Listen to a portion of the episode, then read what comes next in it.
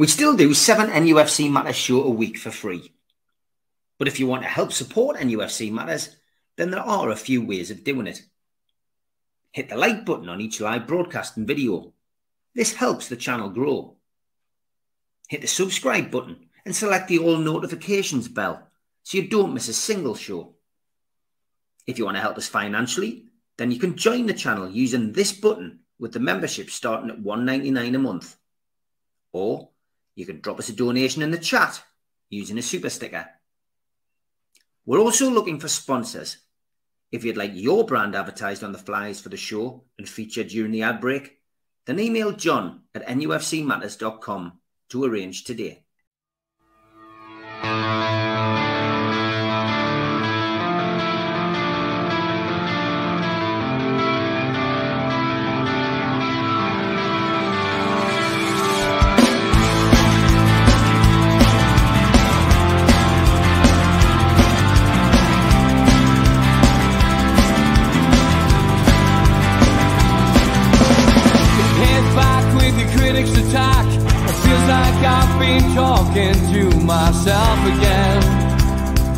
But it's the only way you're ever gonna learn. You look back and it's all in the past. I'm dwelling on the thoughts I cannot say to you. If I don't say the words that make... Good evening, welcome to NUFC Matters for me, Steve Wraith. It is the professionals with Stu and Mitch. Good evening, lads. Evening, Steve. Good to see you. And uh, as always, uh, we have uh, an hour to discuss Newcastle United or football related stuff. And uh, the, the floor is yours. Anybody wants to ask us a question, uh, ping them in and we will get to them. And uh, Chippers got in early tonight. He said it's not a footy related question. He says, but why in a meat selection bag of crisps is cheese and onion in there? any, any ideas, lads? I mean, it's a pretty serious question. It's a valid point as well. Exceptionally valid. I've got to ask you, Chip, as you'll be in the chat, what kind of crisps were they? Was it Walkers? What, what, how how has this happened? Uh, we're, we're, I'm sure we'll come back to that at some point. Um, yeah, but as I say, an hour to talk about Newcastle United stuff and football, and, and as as often happens, we we end up with a big debate on Friday. So uh, I usually give Stu a chance to chip in um, with with his thoughts on uh, Everton and this uh, this points deduction. Uh, the Daily Mail has now put out a story suggesting that um, you know if the clubs who are looking to potentially take legal action uh, for you know uh, their their relegation and um, you know falling into the championship, the likes of Leicester, for example, potentially Leeds, um, it could it could see Everton, uh, and it's hypothetical, it could see Everton go bust um, having to pay out all of this compensation money if it was to come true, and there would be obviously deducted more points. But I mean, overall, what what was your first reaction when you saw this, Stu, this this Everton situation develop? Well, before you start, Mitch, can you show you can? Yeah. This is sponsored by Irn-Bru. So there we go. That's because Scotland are playing tonight. Yeah. And it will be 3 1. Right. Well, to answer the question regarding Everton, uh, as I've just mentioned before the show, I've been extremely busy this week. But of course, news like that uh, makes you stop and start checking things out. And on the drive back home on Friday, I listened to uh, half the Migos, the other half the next morning was walking. And if anyone was driving past me when I was walking the next morning, they would have thought there was something wrong with this because when Mitch was explaining what he was saying, I was just like, yep, yep, yep, nodding away um, that they've been charged with absolutely what will stick. Uh, the rest to me is open to conjecture. So things such as like the low sales value on players, these are the reasons, stroke excuses they've give out. Uh, the league position because of the money they've lost. Uh, my personal favourite is because of what happened to Player X, formerly known as Player Twitter. But uh, Player X was uh, the, without mention, mentioning his name, uh, an Icelandic international who got involved with something he shouldn't have off field. So what they're saying is they've spent money on that and they didn't get the return on their investment, which, considering what's happened to, to, Tonali, if they got away with that, then that would give us another 50 million to spend from a Newcastle point of view. Um, but if they dig deeper, you have to be careful what you wish for. That's what I thought with Everton. They'll take the 10 points, and they are now two points from safety. And I know mate chance, Steve, and George said on Friday that there's never been a better season for it. But even before the season started, if anyone does betting, then you can do like handicap betting on where you finish. But for those who don't gamble, I'll explain. If you start the season minus two points to teams like Luton, Sheffield United, and Burnley with 26 games to go, and you don't stay up, then you don't blame the 10 points. And I think that's the position Everton in. So they'll make some noises, in my opinion. They'll, they'll, they'll do the famous uh, injustice bang, bang, bang. But ultimately, they'll quite happily accept the 10 points, knowing that one win takes them out of it. And then they've got, what, 25 games left then to, to make sure they get more than the three teams that I mentioned or any other team above them. So, had it been last season, they would have been relegated. Had it been the season before, and it's been quite surprising to me when you have like five or six teams mentioning that they're going to try and sue them or get compensation. But it's been a long time since I was at school, Steve. But if Everton finished fourth bottom for those two seasons and the 10 points were taken off, they would only then finish third bottom. Only one team would have superseded them. You know, so even if the team that was second bottom finished above Everton, they'd still be in the bottom three. So there could only be two teams, less Leicester being one last season. I can't recall who it was the season before. Uh, but there could only be two teams that have got a claim for compensation and they now have 30 days, I, as I understand it, to put their to put to put their case in. And I'm sure if they did, and I'm sure they will, they'll get something. But the biggest question is, if you want to rattle the tin a bit further, is does the Premier League have the balls that the Italian FA had when they demoted Juventus? And they didn't just dock them points; they demoted them out of the leagues and when we're looking at the bigger picture of Chelsea and Manchester City, and uh, to me, I think the simple answer to that is no, because the money that's swashing around the Premier League at the moment, if that happens to either of them or both of them, then they'll just say, right, we'll join the Super League thing. And the Premier League, which is relying on the money, will buckle down, uh, bend, bend over and say, okay, what's acceptable to you? And there'll be a lot of things behind the scene unfortunately, the losers are the are the true fans. And as much as we have a newfound rivalry with Everton, they've got a lot of true fans there.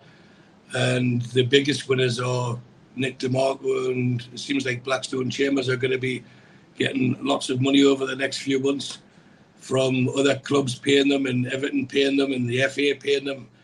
And that's the sad thing of football. It just shows you that money's the winner and unfortunately, they, I've had a saying for a long time: greed spoils everything. You know, some people should be with, happy with what they've got, but then they get greedier and greedier. And ultimately, since Sky brought in this Premier League in 92, 93, the bubbles just got bigger. And with every season, or now on every season, we said this bubble's going to burst. And it hasn't yet. But to me, this is as close as it's going to get, especially when you start tinkering with the, the big six. So if Everton, I think they'll take it on the chin, they'll make some noises, but they'll accept it because if they push further, they could get lower down. And they're in a position now when you've got two, well, they've got a takeover on the horizon. Would they then buy it if they're going to get docked more points or if there's going to be, you're buying a club with fines? So I think there'll be a lot of noise and then eventually just go away. They'll accept the 10 points and we'll move on to the next stage. Good thing is Newcastle United play it safe and they've done it by the book ever since we've been taken over on October the 20th, sorry, October the 7th, 2021. Mitch, thoughts? I mean, obviously you've uh, you know you had a, a, say on Friday about this, but there is more mm. developments. Obviously, the Daily Mail story makes interesting reading, although it is hypothetical at the moment. It's. I think this has still got legs. I think we're just seeing the end of the beginning. I don't think we're seeing any end point at all. Um, I had a browse over the the judgment while I was keeping one eye on the England game on Friday night. Um, and some things jump out of that very clearly. The the the interesting the one that made me laugh was the, the independent commission rejected the Premier League structure, which said we've got a framework which says it's six points plus one million for one point for every five million over the, the, the threshold, and that would have come to a ten point deduction. And the independent commission said they rejected that structure and still came up with a ten point deduction, which was quite unusual. Um, but I mean, it was quite clear in the report that they found that Everton uh, were difficult, they obfuscated, they uh, weren't always clear, and weren't always honest. Um, we, I, I still want to know what happened between the Premier League working with Everton to suddenly this referral to the commission. The, the, the inference from some sources seems to be that the Premier League give them very generous COVID losses, they allowed them to factor in certain player losses, but wanted them to remove some things. And then when they resubmitted everything, they didn't remove what the Premier League had asked them to remove, and that was it. That was why it went to the independent commission. Um, you, have got to look at, at, how Everton have gone about things. They've spent hundreds of millions to get worse. Yeah, really. They've, they've done everything that we've done right. They managed to do wrong. And I think it's worth pointing out that that's not the fans' fault, that's the owner's fault. The complex relationship Moshiri and uh, Usmanov have business wise is another thing that if I was them, I wouldn't want to be pushing a, pushing someone to take this further or dig further into the books because I think it will get worse. And with regard to the clubs that have lined up for the 300 million compensation case, there can only be two, mate. Hmm? There can only be two. What? If Britain had finished second bottom, two teams wouldn't have stayed up. Only one well, team would. Either way, they're, they're entitled to do it. If you read the actual rules, the, the actual outline of that judgment, any team, any team who feels they have suffered a sporting disadvantage to Everton now has a 28 day window to inform the Commission that they wish to press for compensation. These books cover uh, three years, effectively four seasons. Um, and in that time, 18 different teams have finished below Everton in the Premier League um, over those seasons. And technically, if you work out that it's 2 million for a place or thereabouts in the Premier League, hmm. all of those teams technically would have a case for being um, sport, a sporting disadvantage. Yeah, um, two million. And yeah, and, and all they have to do is inform the commission that they wish to join. Now, whether some clubs feel it's worth it, because God knows what the legal fees would be, um, and and also they have to prove a sporting disadvantage. And I don't think it just means well we finish below them in the table.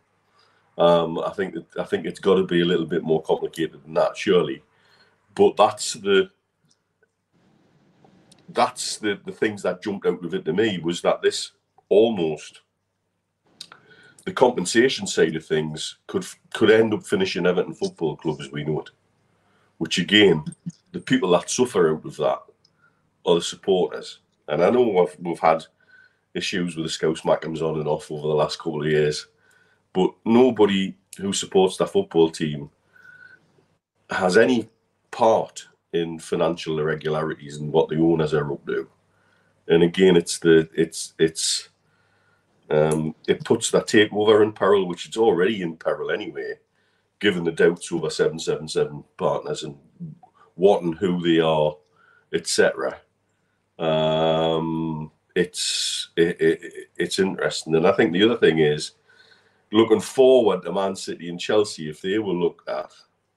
Uh, even if you had the um, the supposed the, the, the, suggested Premier League structure is six points plus one million for every one point for every five million over. If you've got hundred million over FFP, I think you've got a twenty-six point deduction. And I think th- these are the things which um, Chelsea and Man City must be looking at with one eye, thinking, uh, uh, yeah, you know. So it, it, it, it it's it, it, I think this has still got quite a lot of legs left in it, really. It's just a beginning. Uh, yeah, Yeah. I think so. I tell you what, Mitch, you've just enlightened me there. I, as you know, I've been working long hours, so I haven't Aye. had time to look through it properly. But the, I, I just focused on the teams that got relegated. Hence, the I started with only one team can have a problem. But let's say in those three seasons, Newcastle got beat of Everton.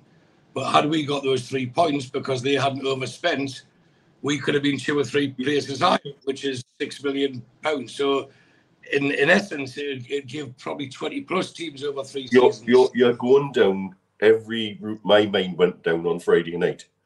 Once it switched off to the England game in the second half, I'm thinking, God, how many possible how many possible ways can can people have a go at this? Because it's such a simple, Yeah. small clause, and it's very open ended to me, to the point where I wonder, does any team who's been knocked out in the cup have a have a stab at that as well? You know, um, it, it, I guess it would depend on your legal interpretation, but it's such a it's it, it, it's not a very um, sort of detailed point. It's it just reads quite open that teams who feel that they've been at a sporting disadvantage could sue for compensation. Boom, that's it. Do you think? Yeah. Do you think the Well, you like know, Jo- if- Jo- if- Jody if- says, nineteen point five million is over the top, and getting ten points is way over the top punishment wise. Four or five is fair enough, but ten, how would we feel with that punishment? It's bloody harsh, says Jody Tuberlife, one of our regulars. Stu, is I- it harsh? Is it harsh? I mean, for one for one misdemeanor, when Man City have kicked 115 demi- di- misdemeanors down the road. I mean, you can only do it for so long. We've known we've known what Man City were doing. They're playing the legal game, but it's going to catch up with them at some point. You would imagine the punishment's going to be far harsher for Man City, yeah, Stu. Yeah, but this is where we start looking at it. Everton have been proven guilty, Man City haven't. So I'm not defending Man City. They've been accused of it, but they haven't been proven guilty as yet. Um, but as you as you know, that I, I work in sales, and the two things I, I work on is fear of loss and hope to gain, and that's why I think Everton will just uh, eventually accept this ten points because the fear of losing more by contesting it it, as Mitch mentioned on Friday, it could open a can of worms they really didn't want to open, you know, and it could end up being a lot more than that. Um, my, as I as I mentioned before, my biggest concern is if Everton did contest it and they got hit again, then it really backs the Premier League into a corner. But do Everton really want to get more than ten points or take the risk of more than ten points? I don't think so because the the hope to gain. What can they hope to gain? What they might get it reduced because they're going to get deducted points regardless. So let's just say that ten points gets reduced to six. They'll probably have to spend about four million, probably a, a million pound per point in legal fees to get it reduced. And as I said at the start of the first question, was if they can't finish two points above with 26 games to go, uh, above Luton, Sheffield United, and who, who's the other one that's down there? The, the other team that got promoted. If you can't, if they can't, if they can't finish above them with 26, they deserve to go down anyway. Um, but you, there's things in life. You can be morally right, you can be legally right, you can be professionally right. So the fans are morally right, here. it's not their fault. So if you jump from Everton to Manchester City and Chelsea, it's not their fault that their owners have spent all that money, but they haven't half rubbed it in people's faces about how successful they've been. And if Everton get a claim, then you get the knock-on effect. If Chelsea or when Chelsea get charged, if Manchester City get charged with anything, um, then you have what happens? Did they just rewrite the last ten years of who won the league, who who Yeah. should have gotten Europe? What happens then? And that's the end of the Premier League as we know it. And this is why I said earlier, you've got to be careful what you wish for, Steve, because if all that blows up, the clubs will still go where the money is. Ours included. They'll still go where the money is. And if the money's not in the Premier League anymore because it's been tarnished with the brush, that's corruption, and this new Super League comes in, then for sure our owners will be, want to be part of it and they'll make sure they're part of it because they haven't bought us to be nice, as we've repeated often enough. They've bought us to make money uh, and, to, and to boost their own image. So they want to sit at the top table. So the Premier League, I think, passed the book by giving it to an independent commission, but by wording it, this is why we want to charge and this is what should be charging with. It wasn't us that charged you. Hands up, it wasn't us that charged you, but they will make sure that that 10 points will stick. And in fear of repeating myself, Everton really should just accept the 10 points and then watch what happens with the other ones. And there's another team that hasn't been mentioned that possibly should be mentioned is Nottingham Forest. How much have they spent over the last two years? Don't tell me they've they've generated that much in revenue uh, to what they've spent.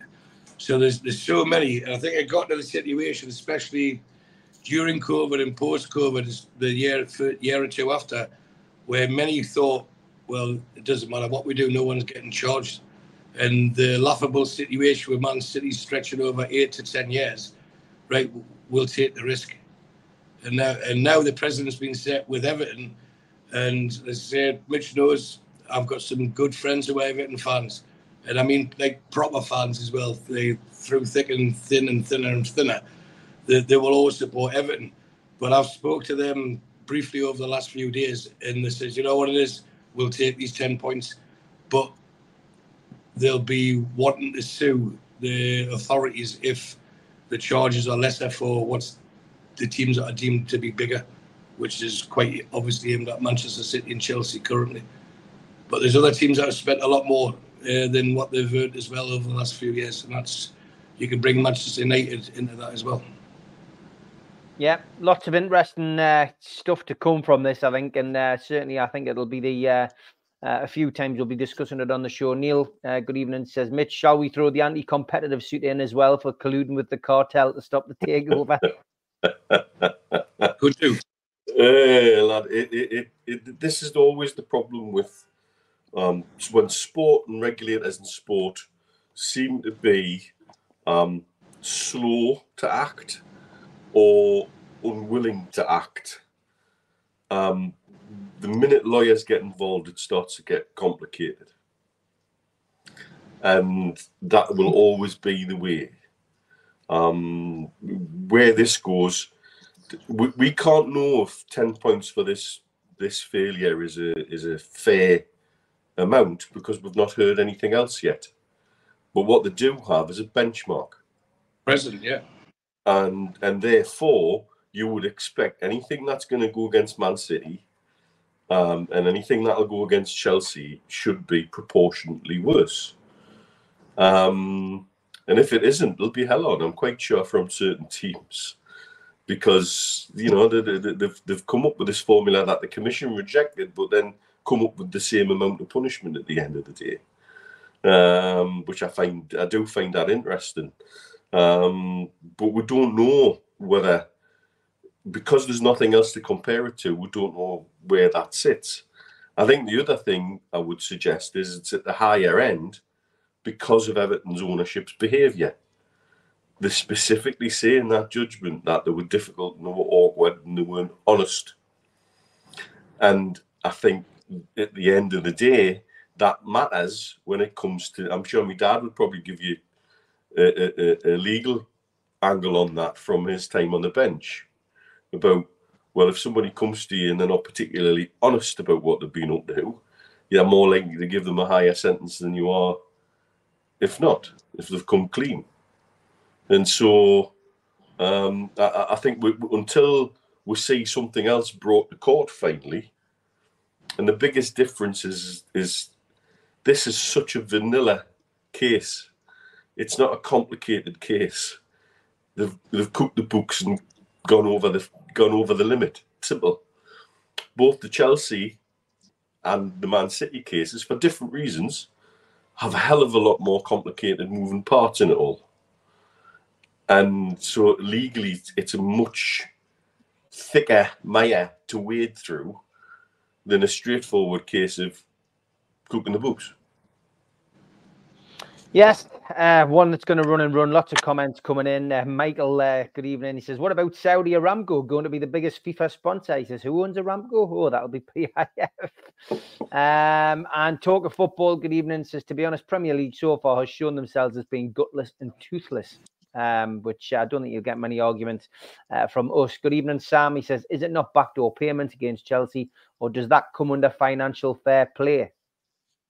There's, there's different things. There's so many things that they can get accused of. But for me, this 10 points is very, very cozy because I don't even think the most staunchest of Everton fans would expect them to get in Europe this season. And so taking 10 points off them is not going to stop them getting into Europe. But the way the league's positioned, and it just so happens Everton are on a very good run where they've picked up several points over the last few games, right? We'll knock you back 10. You're not bottom of the league and you're only two points off them. It seems to be like it's it's a one size fits all, isn't it? I know he used to play for us fits all, but it's, it's one size fits all. That uh, there's everyone's a winner. Look, we've looked like we've punished you. You've accepted the punishment. We're the big bad people, or that we won't take any rubbish from other people. The rest of them best beware. And it's for me, it, it is it's it's too cozy. But re- regarding the the PAF and the was it FIFA PAF through Saudi or through Aramco. Aramco is the I think it's the biggest company in the world or the richest company in the world, the oil company Aramco, which is owned by the PIF. There isn't the outrage that you get for the boat racing or for the boxing or even now for FIFA, but they sponsored that wee club in the northeast and all of a sudden I know Mitch said it again. I feel like he's parrot this week, but uh, where's the Amnesty International outrage? Where's the letters from widows, or, who actually weren't widows because they weren't married? But where where does all this where does all come up with? It's only because it's all done for me by by the press because it, it affects them. And if I want to dig deeper, it means that if Newcastle become the powerhouse that they will become, people have to move homes they have to move from the northwest to cover Newcastle United. They have to move from London. If they want to be the chief sports editor, they have to be where the news is, where the biggest team is. And that's why there's two hubs now for the UK press. It's London and the northwest. But we're coming and they know we're coming. So they'll do everything they can to slow it down, everything they can to disturb it, everything they can to portray it in a bad light. But they've been exemplary in their behaviour since they've come into Newcastle. And one phrase that we've said so many times on this show, Steve, and on all your other shows is they'll they'll do it the right way. They'll come in through the front door. They won't. Then believe me, they could play dirty. Believe me, they'll get what they want eventually. Uh, but now they've had this challenge put at them. They'll, they'll, they'll, there's always a way. You these year rules will play by them. But what's happening, and I know we touched on this last week as well. You can't really change the rules midweek uh, sorry, mid-season. You can't then just say, ah, Newcastle might do this, so we're going to change the rules. Look what's happened to these teams now. It's backfire on all of them. They keep quickly to sign up because Newcastle may do this, and then all of a sudden, ah, Newcastle didn't. Now we want to do it, we can't because we voted against it. So we'll see what happens in the, especially the vote next week. Yeah, this week. Gonna, yeah, this week it is going to be this week. Uh, okay, halfway through the show, time for the ads. A big thanks to all our sponsors Skips and Bins, telephone 0800 25 45 25 3, email inquiries at skipsandbins.com, website skipsandbins.com, easy contract free and pay as you go waste collection. A big thanks to Mr. Vicky Sauces. They are handmade in Cumbria. If you want to order some of these sauces, call 01768 210 102 or go to the website mrvickies.co.uk. Thanks again to United Group Travel. They are a UK coach holiday firm and they are based in Morpeth with pickups throughout the Northeast. No strangers on our tours, just people you haven't met yet. They're on Facebook. They've also got a website, unitedgrouptravel.com, or give them a call 01670 632 460 or 0791 666 4174 or 07957 141654. Big thanks to Darren Baldwin Funerals. They're an independent funeral director based in Gateshead. You can find them at their website, darrenbaldwinfunerals.co.uk, or give them a call, 0191 478 2730, or email darren at darrenbaldwinfunerals.co.uk. Big thanks to Neil and the lads at Media Arts for all the help with the video side of things. And a big thank you to New Workwear. You can find them at newworkwear.com. If you want to help the channel, then please subscribe. Hit the subscribe button underneath today's video. Hit the thumb up, which helps you like the video, and please click share and share it to your other social media. We're also available as a podcast on iTunes, Spotify, and other podcast providers. If you want to help the channel, you could take out a one off membership. You get a cup, a pen, a membership card, and a scarf. It's a £25 one off fee, and you can go to nufcmatters.com and click membership, or put your smartphone over this QR code, and it will take you straight there. We also help the food bank on this channel. If you want to help the food bank virtually from wherever you are in the world, click on nufcfansfoodbank.co.uk and it takes you to the matchday bucket and you can make a donation no matter how big or small. I'm also involved in the Northeast Footy Breakfast Show. You can find us on the. I do Monday to Friday with Ted, the Sunderland fan, and Rye the Boro fan, and Radio Dad Dave. Uh, lots of fun, 7 till 9 every morning. Give us a listen, you'll not regret it. We also help support people in the area who are putting events on. An evening with Nobby Solano takes place on the 19th of January at the Tyneside Irish Club. And an evening with Peter Beardsley takes place at the Tyneside Irish Centre the week before on January the 12th. Tickets for both events are available on Voucher and would make fantastic Christmas presents for anyone of a black and white persuasion.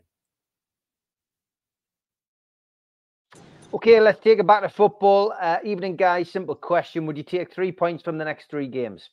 Chelsea, PSG, and Manchester United, considering our injury situation. Mitch? No, because we've got to beat the Man United, and we've already shown that. Um, I take a draw on the other two. Okay, Stu. I think we'll beat Chelsea. Uh, I think we'll sacrifice PSG, and I think we'll beat Man United. Which takes me on another thing. All right, go on, go for it. When I, I see people saying that we need to concentrate on our league position to get back in the Champions League. So we're in the Champions League. What's the point in getting in it if you're not going to try your best in it? And I think Eddie Howe's off the same mantra where you try your best in every game and see where you end up. And maybe that's why we've had as many injuries. All barring the League Cup games, he's played full strength and rightly so, uh, because we deserve it. And I also think that if we if we go if we the thing is the the aim is to get in the Champions League, so you've got you really should be trying your best to do it and stamp your authority on Europe and I understand the the thought process behind let's get we've done it. People will beat PSG. That's the crowning moment. I don't want PSG to be the Barcelona from 1997. I want PSG to be part of this, this season's story, and we qualify for the next round. And if we don't, we go on very far in the Europa League because we need Newcastle United to be renowned around Europe again as as a big, big club because that's what we are, and that's basically why we were bought to to be big, and we've got an opportunity now. So what happens if we do get knocked out of the Champions League? We finish bottom of the group, and we don't finish in a European place next season, which again is is just as plausible as qualifying and finishing in the top four, stroke five. We, we then go backwards after so many games, weeks, months, and season of going forward. So you've, you've got to do your best because I I think people need to live the life with no what ifs. You know, you need to think, right, I did my best. And if my best wasn't good enough, fair enough. But imagine when we play Chelsea away and we play a weekend team and we get beat just with a last minute goal. And had we went full strength, we could have went through. We, we, we could have had a trophy. So I, I think we should play, play as strong as they can, as long as they can. And I reckon in January there will be reinforcements, whether it be loans, whether it'll be purchases or whatever. We, we will get stronger and we'll continue to get stronger. So I think there should be no weakness in in what we're doing between now and then. Okay, uh, I love this ad update. People are giving us ad updates. Um, yeah, we got an email from YouTube to say that there was going to be less ads. They'd done their experiment over the month or whatever. Some people haven't had ads tonight who did get ads. Now people are saying they've got ads. I, I, honestly, I, we don't watch the show. Obviously, we do it, so I've got no ideas um, as to what's going on. Uh, it depends how you watch it. Um, and I don't watch anything else on YouTube, so I can't even give you advice as to what's going on with other channels. So. Uh, unfortunately, there's nothing I can do. All I know is that they're not going to be as severe as they have been over the last couple of weeks. Uh, Sam says, Are these injuries, lads, going to put an end to our aspirations for silverware this season? It's a good no. question, Mitch. No, we've got to keep on the positive side of things. Um, people will be back soon. Um, you've got to remember, we're, we're sort of, in terms of league position and points, we're pretty much where we were yeah, we started really well last season, then went through this sort of mid-season wobble, and picked up again. And uh, I, I actually think we've got room to get better and better this season. So as we get people back and as we make additions in January, I don't. I think all we're doing is strengthening. Um, it's frustrating. It's asking a lot of what players to, to go to the well every week and dig deep. That's certainly um, part of it, but I don't think it's going to spoil any aspirations for um, or change the mindset of Eddie and where he wants what wants it to be and the way we want to be match to match.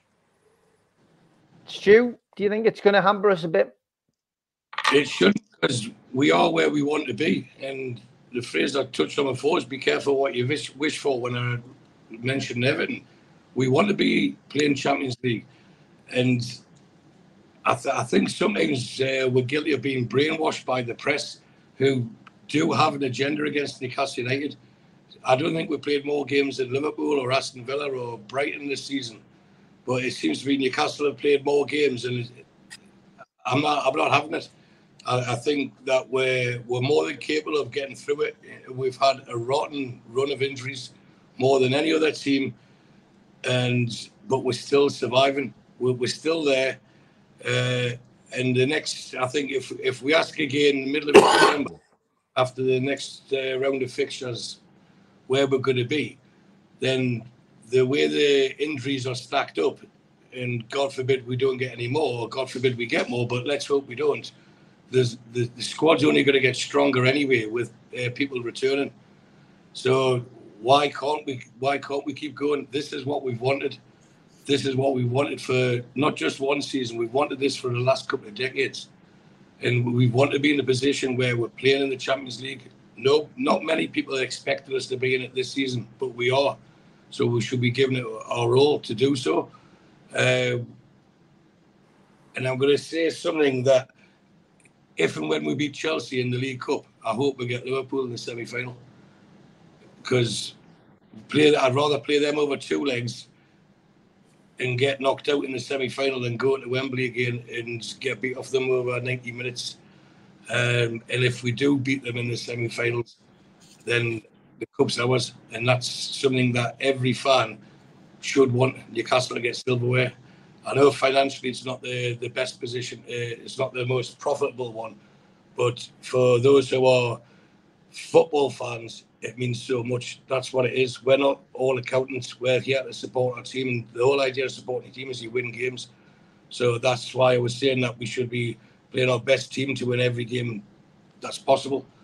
And that Ruben Neves thing's quite, could be another discussion as well. I'm sure we will talk about it. But regarding uh, playing our best, yes, we, we, we put the best team out and we win as much as we can.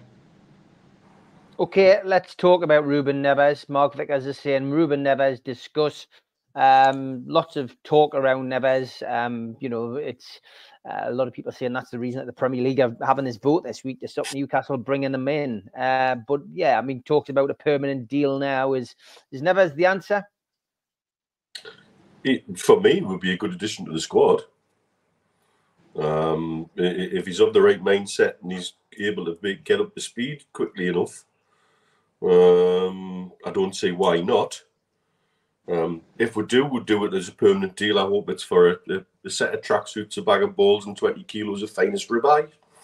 or something like that, just to piss everybody off, because everybody will stamp their feet and gnash their teeth about it. So um, I'd actually quite like to see a little bit of transfer shithousery just to get it sticking up a few people. Um, but yeah, I, I certainly wouldn't have a problem with bringing them in at all. Okay, Stu. I think if we wanted them that much, we would have got them in the summer. And, and I know I've previously mentioned he's went to the Saudi Premier League. You've got to understand if you go into a supermarket, I won't mention brands in case we get done for favouritism, but you don't go and ask the butcher a question about fish. You ask the fishmonger. So if you look at PIF, the, the section that's looking after the Saudi Pro, uh, Pro League, why would they weaken their league to make our league stronger? You know, it's it's it's the, there's different departments within the within the company. But if if he wants to go, they've also and Mitchell vouched for this in this region. A lot of it is all about saving face. So there's there's the rumours regarding Jordan Henderson not happy where he is. Uh, so if he was to leave and then Neves was to leave, that would reflect badly on the on the Saudi Pro League, and then all the anti-Saudi brigade would come out, and then it would give them more to to, to shout about. So is Neves really the player we want? But when it first happened, I, I put a tweet out like, could the could the Neves, Neves ruling be the new Bosman ruling? And that's a lot of weight to put on a, a young lad's shoulders. He's what 26. It's a lot of weight to put on his shoulders. But we discussed last week, Steve, was let's say we did get him in January. Realistically, he wouldn't be starting for us until about March anyway. By the time he got up to speed with fitness and with tactics and everything else. So then we've got him for two months. Is it really worth all that hassle? But if Eddie Howe thinks it is, and Jason Tindall and the rest of the coach, coaching staff think it is, then I'm sure they could make it happen. So Neves is just the he's the at the moment he's the focal point of anyone in that Saudi league, and I think that's what's the fear behind the other clubs. It's not can Newcastle say Neves. it's could they go and get Benzema? Could they go and get anyone else that's playing in that league? Is a short, short uh, was it stopgap, and, and just say right, we can take the pick of them, and that's what that's what they're scared of. It's not a, they're not scared of us signing Ruben Neves. It's what else we could do with it. But the rules are there. You can have two or three loan players per season uh, from outside your league. So but the, the Saudis don't want to weaken their league. Their ambition is to strengthen their league and make it comfortably one of the top 10 leagues in, in the next five or six years. And by buying players at inflated prices and then sell and then giving them away for next to nothing isn't going to do them any favors.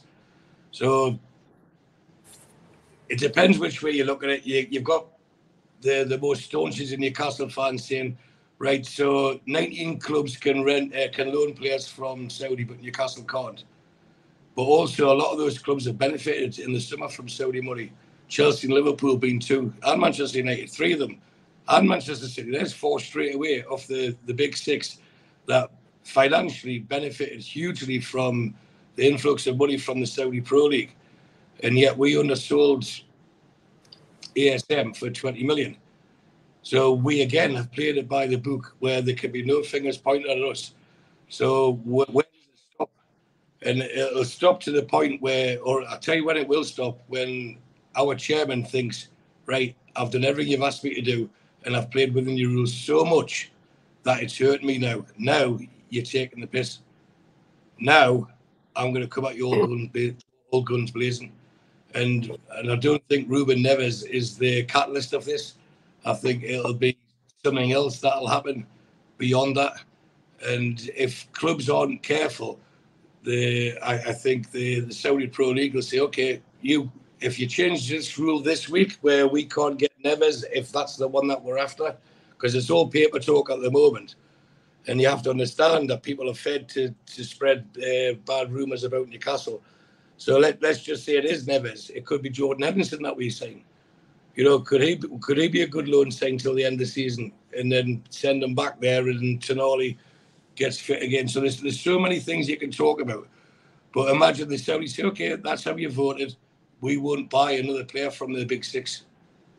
because what they've done for Manchester United, Liverpool, Man City has helped them through the financial fair play rules by paying for, for the Mahrez's, uh, the all of the players that they signed in the summer at bigger prices. We, we'll stop that now. And then we'll just keep buying players from Newcastle because there's no rule against who you can sign and who you can't sign. You can't, if they say you can't loan players, you can't say you can't sign them.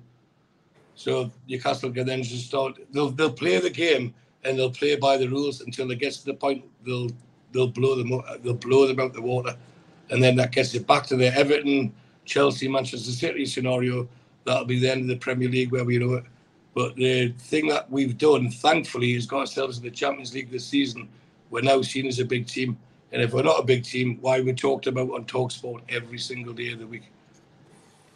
Sam says, uh, playing Neves alongside Maddison. who we didn't get Maddison, did we? Uh, Tom Dixon, good evening. He says, if we did get a striker in, Mitch, uh, who would you like to have in? Um, I mean, we've been linked with Ekitike again. I think with that ship sailed for that poor lad. Um, You've read that wrong, Steve. He said, if yeah. we did get a striker, would you like Mitch and Stu? Do you want me? Well, that's, yeah, true. Yeah, yeah. it does. hey, we hit the bar too often, though. That's the problem. That's the problem, aye. Hey. Go on. Um, uh, I mean, you know, strikers are, are, notoriously difficult to bring in in the summer, but um, the January transfer window, it, it, it's equally difficult, if not more so. I would reckon so. Um, and I, and it, it I can't name a name off the top of my head. No, it's difficult because you sort of go into the, the fanciful. Really, you, you know, yeah, okay, Osimhen would be fantastic, but that's that's not going to happen in January. I can't see that happening in January. Summer, yeah, maybe. But in a January window, would be exceptional to make a buy like that. Um, just trust to the process as ever. Um, I'm sure they've got a, a, name in mind. I know this, the, the type of striker I would like basically a, a, younger striker who has a offers something different to what Wilson and what Isak do. Um, that would be the profile that I would look for.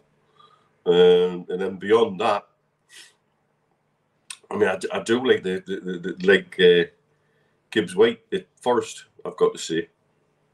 And uh, was it Gibbs White? Uh, the double barreled kid who played for the under under under 21s with, with Gordon in the summer. And they linked up well in the summer as well. They look good together. So you know, somebody like that would be interesting, and would fit probably the the, the kind of profile that Eddie would want, because I think he'd want someone he can develop and grow and improve. So yeah, um, that that would be my thoughts on it, and take it from there. Not Ivan Toney. Um, and, and I see all the jokes coming in, but not Ivan Toney for me, definitely not. Um, Stu, what's the odds on signing Toney? Hey, you know, um, I think we have already a striker in Isak that is one of the best in the league, one of the best in Europe, potentially one of the best in the world. And unfortunately, he's injured at the moment, but by all accounts, he'll be back for the next game. And let's hope he has a, a, long, extended run because I was uh, speaking to an Arsenal fan who said to me this week that he uh, Isak reminds him of Kanu. You know the things he can do with the ball. Yeah, he very says, like him. Isak can finish better. And if you look at the, how the Premier League and Sky Sports, all the adulation Kanu gets now, we've got a player there who's nowhere near his peak yet. And to me, if we're buying a forward, we need someone who's going to be an understudy him. But that, and I say understudy simply because of the formation we play. So we can't play 4 4 2 because Eddie Howe's not going to play 4 4 2 because it weakens the mid, it weakens, it weakens the the defense, it weakens the sorry, weakens the attack, which then sorry, yeah, that's right, it weakens the attack by only having two up front, and if you have playing two wingers, then that weakens the midfield, which weakens the defense. So he's nailed his uh, masts with four three three. So for me, Isak has to be the leader, and what's in my opinion Eddie Howe, the call he's going to have to make is as good as Callum Wilson's been. He, he does have as how do you say it, Mitch? Ligaments of licorice. I marshmallow muscles. The marshmallow, marshmallow muscles. So that was easy for you to say, by the way. Uh, he does have. Uh, that's how he is, and I want him to be more like more ruthless, like how Keegan was with the David Kellys, with the Peacocks, and say, Callum, thank you so much for everything you've done. You'll always be a hero. You'll always be welcome back. But we're going to get a younger, hungrier striker that can compete and often replace Isak. Isak is our star man. We're signing for 63 million. He's worth 100 million now. You know, we can wax lyrical about when he's playing, and all of a sudden when he's not playing, oh, he's injury prone, this, that, and the other. He had an injury at the start, and he's he's been unlucky with this time. But that doesn't mean he's going to get injured every every season. He is the player that we need to. He needs to be the focal point of our attack. We need to buy players to complement him. And I think in Anthony Gordon we have one, and I think that's where we what we need is someone else on the other side, whether Gordon plays right or left, to to get the best out of Isak, and he can lead us to he can lead us to the promised land because that's where we want to be. So if we're getting a player, uh, I mentioned it a few months ago, and I know I got a bit of abuse for it because you don't go back. But Ekitike was someone that we wanted last season, and and I don't blame him for choosing PSG over Newcastle at stage, a young French lad. Yes, he's got an idiot for a agent, but at the same time, he's got a lot to prove now. He's got a career and he's resurrecting. And sometimes, you know, the second chance might just be what, what he's looking for and might suit us. So it could be worth tapping him up on loan for the next six months and say, right, we'll prove it with an option to buy. That would that that's where I would go because if not, you start scraping the barrel a bit and and you end up signing players on longer term contracts on big salaries, and that's not what we need for the as financial fair play stands at the moment. So to me, Wilson, uh, Wilson if he can play, if he can be fit, he has to be number two to Isak. We need to start telling Isak you're number one. You start performing like number one because he's a confidence guy. And not like we'll bring you on for 30 minutes this game you can start the next one. We're not taking turns. Too nice. We need to be a bit more ruthless. You are my number one. And if Wilson is fit, or when he comes back fit and he gets a bit knocked by it and comes on and scores a goal every 30 minutes, then we're all winners. Mm. I think Newcastle are putting a few red herrings out there. I think Neves is definitely one of them. Brandt's another one, which is where we've been heavily linked with. Tom Dixon mentions, but uh, that's that's a sign of a good uh, a good backroom staff and, and people who are in charge of your transfers doing the job properly. You know what I mean? I think it's uh, I think it's great. Gary, uh, good evening. Says with a small minority of our fans wanting us to spend, spend, spend, our owners seem to follow the correct path in relation to financial fair play. Do we think we'll spend money in January or do you think it'll just be loans? I think it'll be a weird transfer window, Mitch. I, I think it'll be the strangest one, especially because of this um, situation with Everton, uh, potentially Chelsea, and then potentially Manchester City. There's going to be a lot more column inches dedicated to this over the over the space of the next few months, and I think there will be a lot of you know skepticism and, and, I think maybe it'll be a nervy start of the transfer window. I think with Newcastle, of course, I think they will uh, they will just do what they will do what's right for the club. I, I don't think there'll be any major major cock ups as far as Newcastle are concerned because as we all know, they are under constant scrutiny from the Premier League, and there'll be nothing.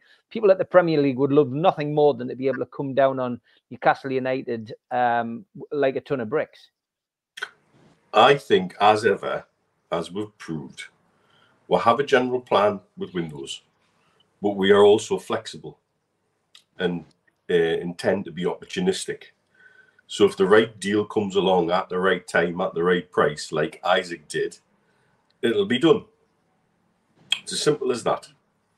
Um, yes, loans with the option to buy, nudge the FFP down the season, and that might be a way to do it.